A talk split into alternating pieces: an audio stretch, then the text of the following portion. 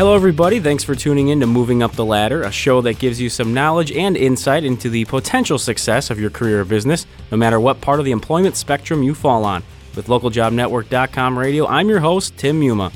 Today, we begin our look at Manpower Group's 10 hardest jobs to fill, trying to determine why these positions remain vacant, and hopefully cluing people in on how to show employers they should get that gig. We look first to healthcare, specifically nurses, a career that is so important to everyone at some point in their lives. Joining us to discuss the various aspects of the position is Bridget Viborni, a clinical leader at a level one trauma center. Bridget, thanks for coming on today. Thank you for having me, Tim. You know, to give people an idea, just first of all, where you're coming from with this, your insight, if you could describe your experience as a nurse or in, in this field and uh, just kind of what you do on your day to day basis. Sure. So I've been a nurse for about the past four years. I started off as a floor nurse and then I became a clinical leader. I've been a clinical leader for the past three years, which is similar to being like an assistant manager. Uh, my primary role as a CL, clinical leader, we call it CL, is to uh, manage the floor and be a charge nurse as well as um, facilitate patient flow on the floor and kind of oversee everything. I work nights, so I'm like primarily the management team for night shift. Okay. All right, great. Well, obviously that fits in perfectly with what we're trying to somewhat figure out here. Now, when somebody mentions nurse, I guess in general terms, what is it that a nurse does? Their their role specifically. Um, nurses they provide bedside care, so the doctors will write orders and they'll write a plan of care for the patient when they're healing. Um, in the hospital setting, it's an acute care setting. So we're looking at what we can do to transgress that patient to the next step in their healing. It could be a, whether they're going to be getting ready to go home or if they're going to be going to a skilled nursing facility. But we do a lot of teaching with the patient and their family um, about what they can expect for their care and their progression to the next level care outside of the hospital setting. Okay in general, then obviously it's, it's, all we can kind of base it on. But with your experience and, and your knowledge of of the position, what do you think it is, just in general terms, that makes nursing a tough position to fill at this point? Well, there's actually there's several factors. One of the things is um, down the pipeline with education. It's really difficult to get people to stay interested in enrolling in nursing programs right now because there's a wait.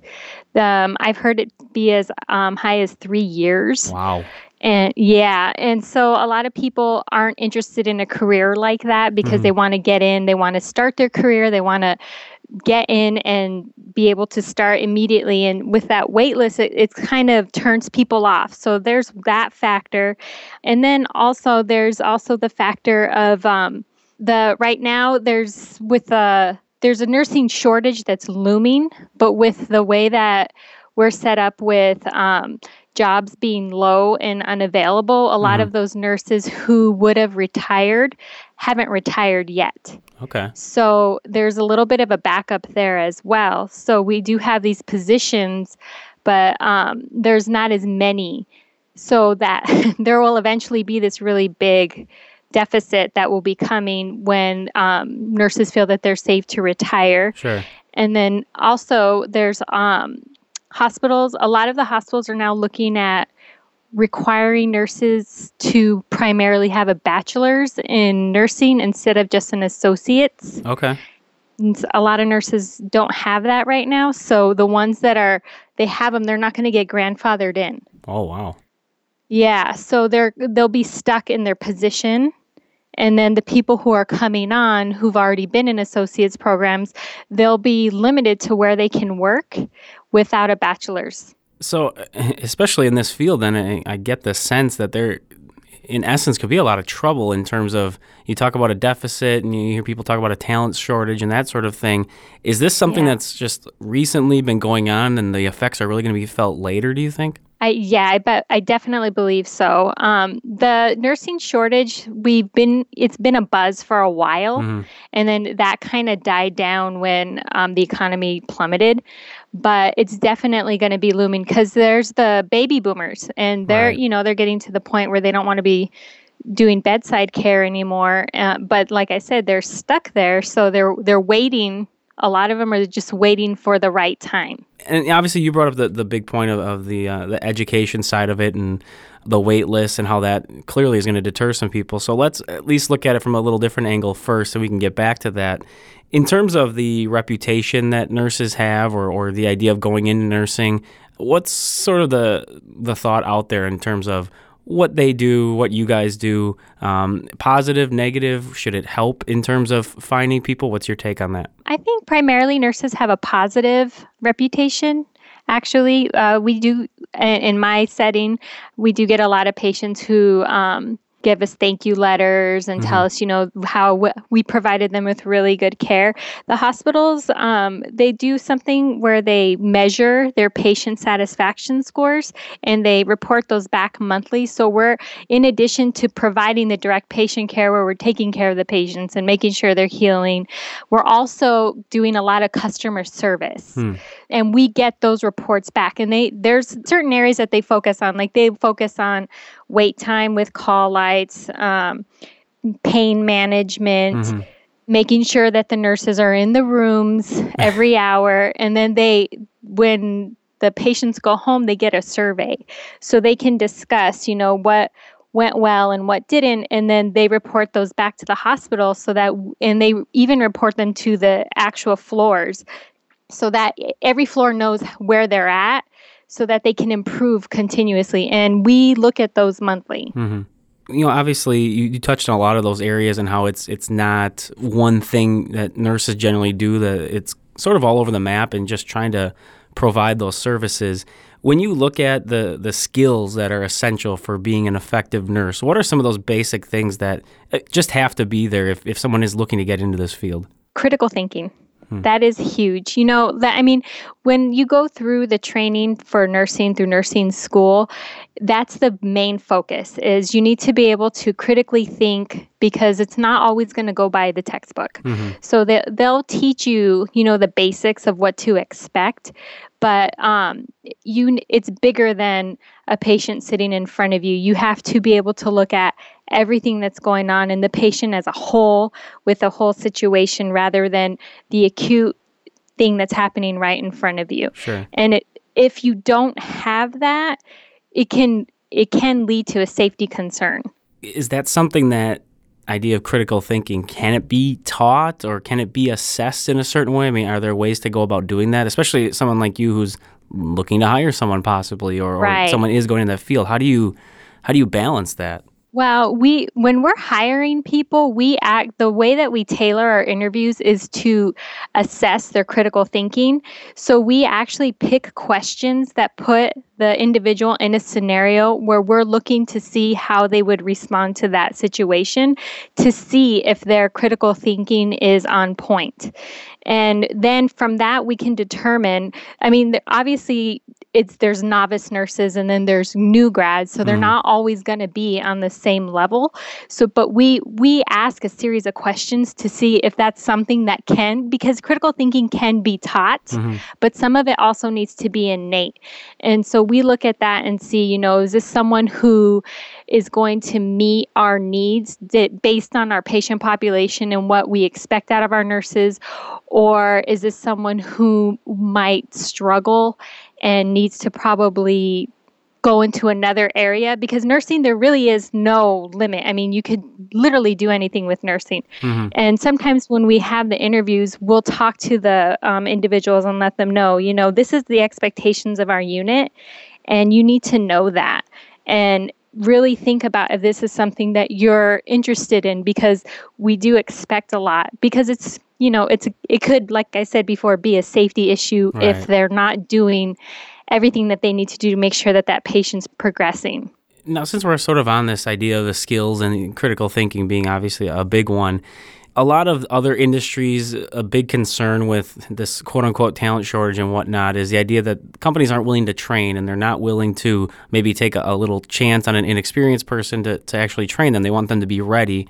Uh, obviously, with nursing, you're talking about medical things and, and you mentioned safety, so there's that element to it also. Do you do you factor in that when you're looking to hire someone as far as how much training may be necessary? Uh, do they have to be does there have to be a certain level they're at because of those safety concerns? How do you gauge where someone's at in terms of, okay, what do we have to help them with right, right off the bat? When we hire people, we get my institution is an academic center. So we actually have a program with the university that we're linked with, and we get an idea of how many new nurses are going through those classes mm-hmm. and are graduating. Right. So the expectations is when the new grads are coming through, they're going to get an extensive training compared to somebody who's applying for our unit who would be considered an experienced nurse. And an experienced nurse in our eyes is anybody who's been a nurse for a year or longer. And that includes if they were trading from coming from a different area. So like my area is adult healthcare but there's different areas. There's women and children's, right. there's babies. Um, so even if a, someone was coming from an area that was completely different and they came over to my unit, um, we would, and they were a nurse for greater than a year, we would have an expectation that they would be an experienced nurse. So their training is a little bit shorter than somebody who would be a new grad, but you're constantly assessing that person they're they're actually placed they have classes that they're expected to complete mm-hmm. and then they're placed with a preceptor and then they meet with the manager with the preceptor and the person throughout their training to determine if they're where they're meeting their goals because they have weekly goals and if they're not what they could do to tweak it for the next week and then um, if they're advancing quickly, if they could even come off of that training. So it's individually based, but we have an idea of how long each person should be taking through their training on the unit based on whether they're a new grad versus an experienced nurse. Sure. And you know, a part of this discussion of, of new nurses, whether it be a, a, college grad or somebody, maybe it's a second career type thing where they, they are going back into it. So essentially, right. they're still a new grad, but they have experience from elsewhere.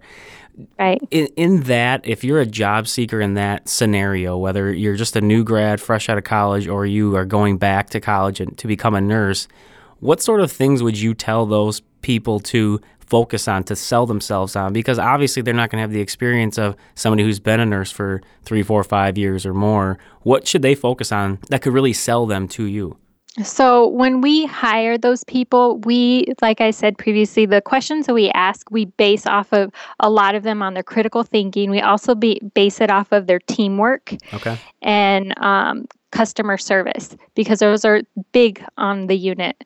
And those, the areas the questions that ask those when we ask the person about those certain situations, we just ask them for their examples to be as specific as possible to demonstrate that they have those skills. And they don't have to be related to a hospital setting because we understand that there will be some people coming in who have no hospital experience. Mm-hmm. So, what we're looking for though is for them to give an example of how they shine with those skills. So we tell them, you know, um, during this process, you're going to be given a scenario, and it can be related to a home situation, it could be related to a previous job situation. And we often tell the new grads, because they do clinicals through school, it could be related to a school related situation. And then we tell them, you know, take your time and think about your answer because we don't want you just to rush through, we want you to really sit here and think of how you best demonstrate this skill to us. So do you have an example at all for, you know, for people listening, they're probably thinking, especially this critical thinking idea, is there a a go-to question or something eh, that you could give us as an example where people could on their own you know kind of think about okay how would i answer in that situation? Yeah. So one of the questions we work on is time management and looking at prioritizing. So a question we a common question we ask the new hires is um, you're in a situation where you have multiple tasks placed in front of you and people are coming to you with different things that they need. How are you going to address which situations need to be completed first? And then what are you going to do to make sure that these tasks get done in a timely manner? And so what we're looking for in that answer is that they tell us that they're first going to take those situations and they're going to prioritize the most important situation mm. But when we have them answer that question, we don't want them to give a general answer. I don't want them to say, in that situation, I would. I want them to look back and say, okay, at school, I was a Friday night and I knew that I had to go over here and take care of this and i had to um, have this paper done and then i also had to do this. Sure. and then tell us wh- how they got their priorities done and then how they were able to complete them in a timely manner. And in a hospital setting it often goes as who's the most critical at that time? And then um, what you because in a hospital setting you're not independent you work with a team mm-hmm. we often do a lot of delegating so usually what they do is they say that they're taking care of the most critical thing at that time and they're delegating smaller situations that are within the scope of practice of their CNAs or PCTs to them. And then if they find that there's two critical situations happening at the same time, that they rely on their charge nurse or another nurse to assist them so that there isn't anybody being left behind. And that takes critical thinking because people who don't see that become very frazzled in those situations. Right. And then when you come up on that situation, you find that there's a safety concern because this person didn't ask for help or they just let things fall to the wayside that they shouldn't have let happen. So, with your experience then with interviewing and, and you know with some of these candidates and whatnot, have there been a lot of instances or a decent amount where it seemed like this person might be a good fit and then they completely bombed on that sort of question? I mean, does that happen often? Is that part of this having trouble finding people, or is that not necessarily what you've experienced? so, in the situation of interviewing, it's unfortunately it, has happened where we've hired somebody and then found out that they didn't have the tools that they needed. Hmm. but in that situation, we're not looking to fail anybody. Sure. So we do a lot of remediation. So in that time when we have someone come along and they interview great and you know everything in the interview process looks like it's where it should be and then we find that when they're actually placed in those situations they're just not where they need to be, we will pull them aside as management and let them know, you know, this is where our expectations are and what we really need for you to focus on in this situation is doing this, you know, and then we like to remind them, you know, you're not alone here. Mm. You're hmm. with a team and you need to be able to do the delegating and the asking for help in an appropriate manner. Um, unfortunately, if that continues to be a problem, then we will um, progress with disciplinary action. Okay you know, obviously we jumped a little bit ahead just talking about the interviews and, and some of the things you look for. I want to get back to the education side of it because clearly that seems like a, a very big concern just in terms of either driving people away or just causing the, these gaps. Um, you mentioned that the idea of that a bachelor's degree may become a part of what you need. What about in terms of just general education? I mean, are math and science are those vital to what what nurses have to go through? Is that not a, a huge concern? Uh, I only ask because some of the other positions that we hear about being tough to fill, part of it is the idea of math and science. People aren't going into that or don't have interest. What's the role they play in, in terms of getting a degree and, and becoming a nurse? In nursing, math and science is expected, and actually, you cannot even apply for most nursing schools until you have certain math and sciences completed, but okay. they're the lower levels. It's um, basically like your algebras one and two college level, and then it's the they're like the 100 and 200 level classes. It doesn't go up very high in those. It's not going to be like e- expectations of like calculus or anything like sure. that because you do need to have an idea of anatomy and physiology because you'll be working with the body systems. So that is definitely an expectation. And then math, you um, will be doing drug calculations. So you need to have an basic idea of algebra so that you can make sure that the dosages that your patients are getting are appropriately ordered. So let's talk about you know a candidate gets through you know schooling and they're looking for this job, um, or maybe they're experienced and they just haven't found something yet. What sort of mistakes do you think uh, occur when somebody is looking for a job when they're trying to find the right fit or they're applying? Um, you know, not, not necessarily even in the interview because we touched on that a little bit, but there must be things that sort of weed they weed themselves out even before they get to that process. Are there certain things you've seen, heard, experienced yourself? yes. So, one of the things is when we interview people, we understand that we live in our scrubs when we work, but one of the things is that it is a profession. So when people show up and they're not dressed appropriately for the interview, mm-hmm. it really just kind of gives the idea that they don't care. Sure.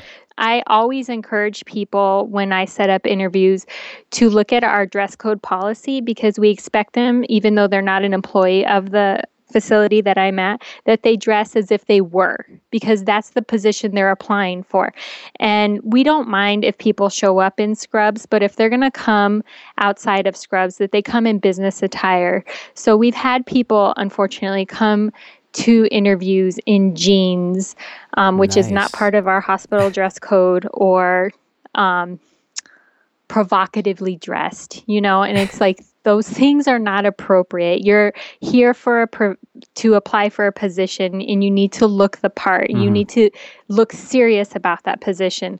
We've also had people tell us unfortunately, you know, this wasn't my first choice, but I'm applying here because the position's open.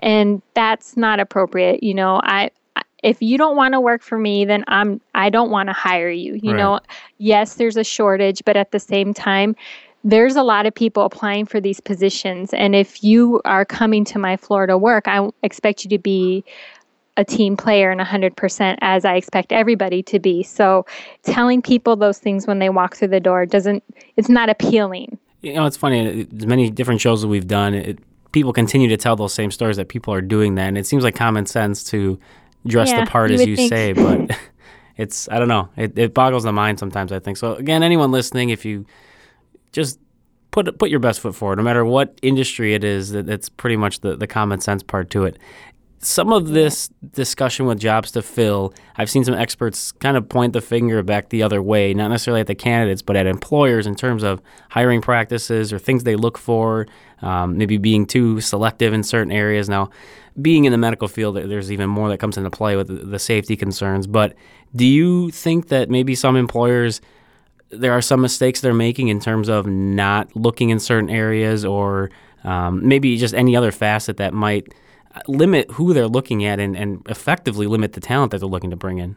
Um, you know, I really wish that when our facility hired people, that they would make it part of their hiring process to have somebody shadow hmm. because that would really help a lot with their not only the individual's decision as to whether or not they want to work on that f- floor but our decision as to whether or not they would make a good fit for the unit sure. because sometimes people apply for our unit thinking it sounds great on paper and you know you can have the discussion in the room but until you actually experience what goes on on the unit it doesn't really give you an idea of the expectations. So that would definitely be something to consider for future employers is to make the shadowing experience mandatory for candidates so that they could see if that floor and the unit is it something that is what the individual is expecting to be a part of. Because sometimes people, we've had people come to the floor and then say, you know, I really wanted to work with these types of patients. And then you end up having someone in a situation where they're working on a unit that they're not interested in, and then it really shows in their work. Mm-hmm. On the flip side of things, then, when the job seeker maybe they're trying to stand out in some way. You touched obviously a lot on the idea of critical thinking skills and how big of a, of a factor that is. But are there any other skills that maybe people could bring about or utilize or share with you guys that would help them stand out? Maybe it, comes from a different industry. Maybe it comes from you know something with their their family situation. But are there any skills that really could stand out to set them apart? Um, we really also focus on teamwork. We don't work individually on that unit. Yes, you have your own tasks that you're assigned to, mm-hmm. but everybody works to, together as a team. So, what really makes us stand up, an individual who's applying for the position stand out is when their situations involve interacting with everybody, as well as compassion. Uh, you know, patients are there, they don't feel well, they've just had surgery, and we really need people to be compassionate towards the patients and make sure that they're not just whipping through them as their 12 hour shift. You know, mm-hmm. when we have people who don't have that type of skill, then it really reflects poorly on the floor. And um, one of the things that we're constantly taught as managers is, you know, it takes one person to say something good about a unit and but 10 will complain. So sure. we really need to get all of our people in order and make sure that they do have some sort of personality where they're compassionate towards the staff and not just and the patients and not just trying to do a job. Obviously, we've talked about a number of different areas, and, and you have perspective on all of this. I guess I'm going to kind of put you on the spot a little bit in that unemployment, obviously, everyone knows is high. These positions are hard to fill, so there's got to be something that gives there. So, what is your, what would be your grand plan, your advice in terms of being able to bridge this gap. And you can go anywhere you want with it, whether it has to do with education um, or, or, just getting people interested, um, because obviously you can't change some of those things. But what would be your advice? What would be your, your guidance to both employers and job seekers in terms of finding a match here? Because as I said, you, you have all these people looking for work and you have positions that aren't getting filled. How do we make right. that work? Well, I know that the hospital does um, referral bonuses, which is helpful, but it there's things that go into the expectations of the facility that you're working at. So things that are appealing to people when they apply to um, hospitals are their ranks. My facility gets nominated or ranked highly in a lot of the, I don't know what you call them. They have certain things that come out and they rank them for their excellence in sure. care. The statuses of the hospital, like there's the renowned hospitals like the Mayo Clinic, the John Hopkins, mm. you know, mm. they're magnet hospitals. So they when they're renowned like that, it becomes appealing to people. But unfortunately, like we discussed, when there's limitations to how many positions are open, whether it's based on the economy in that area or the availability of people coming through those programs through their education. It's unfortunate. Um, the main thing I hear about is that it's really at the education level. Okay. When we discuss how come we're not getting the nurses that we need, it always seems to come back to there aren't enough positions through the the academic to even they like I was told um, you know the university was only able to put through 60 in this class because they don't have the faculty to teach these oh. students you know which is unfortunately unfortunate because they had 200 applicants wow. you know so it's just it really does come down to that point and so the a lot of the schools are trying to get more faculty, but you have to have a higher level of education. Right. So then those nurses have to go back to school and get a master's degree, you know, and on top of working. So it's just getting everyone educated and then pushing that forward so that they can get more people through those programs. And then on top of it, if they're only going to be looking at bachelor's programs, then what does that say for the programs that are associates programs that are very good, but you can't do anything with it? You're mm-hmm. limited. Then nobody wants to get an associate's and nobody wants to teach at associate's facilities because it may be disappearing in the near future. Sure. Yeah, I mean that that definitely sounds like a huge concern. Uh, you know, a lot of the other things we talked about. It seems like people definitely would be interested in, in getting into nursing and have the skills or, or be trained in that way. So it definitely sounds like that's maybe where it's going to have to start. And I'm not sure where that begins in terms of who can who can help figure that out. But um, definitely something for people to look into and, and keep in mind that. Um, that is a factor. I mean, I think it's a lot of times we don't think about that side of things. So I definitely yeah. appreciate your, your insight on that. Unfortunately, that's going to bring this episode to a close here on Moving Up the Ladder. Perhaps we've helped uh, bring job seekers and the nursing profession a little closer together to get those positions filled, but as we talked about a little bit, there might be a, a third party involved there that's keeping them apart.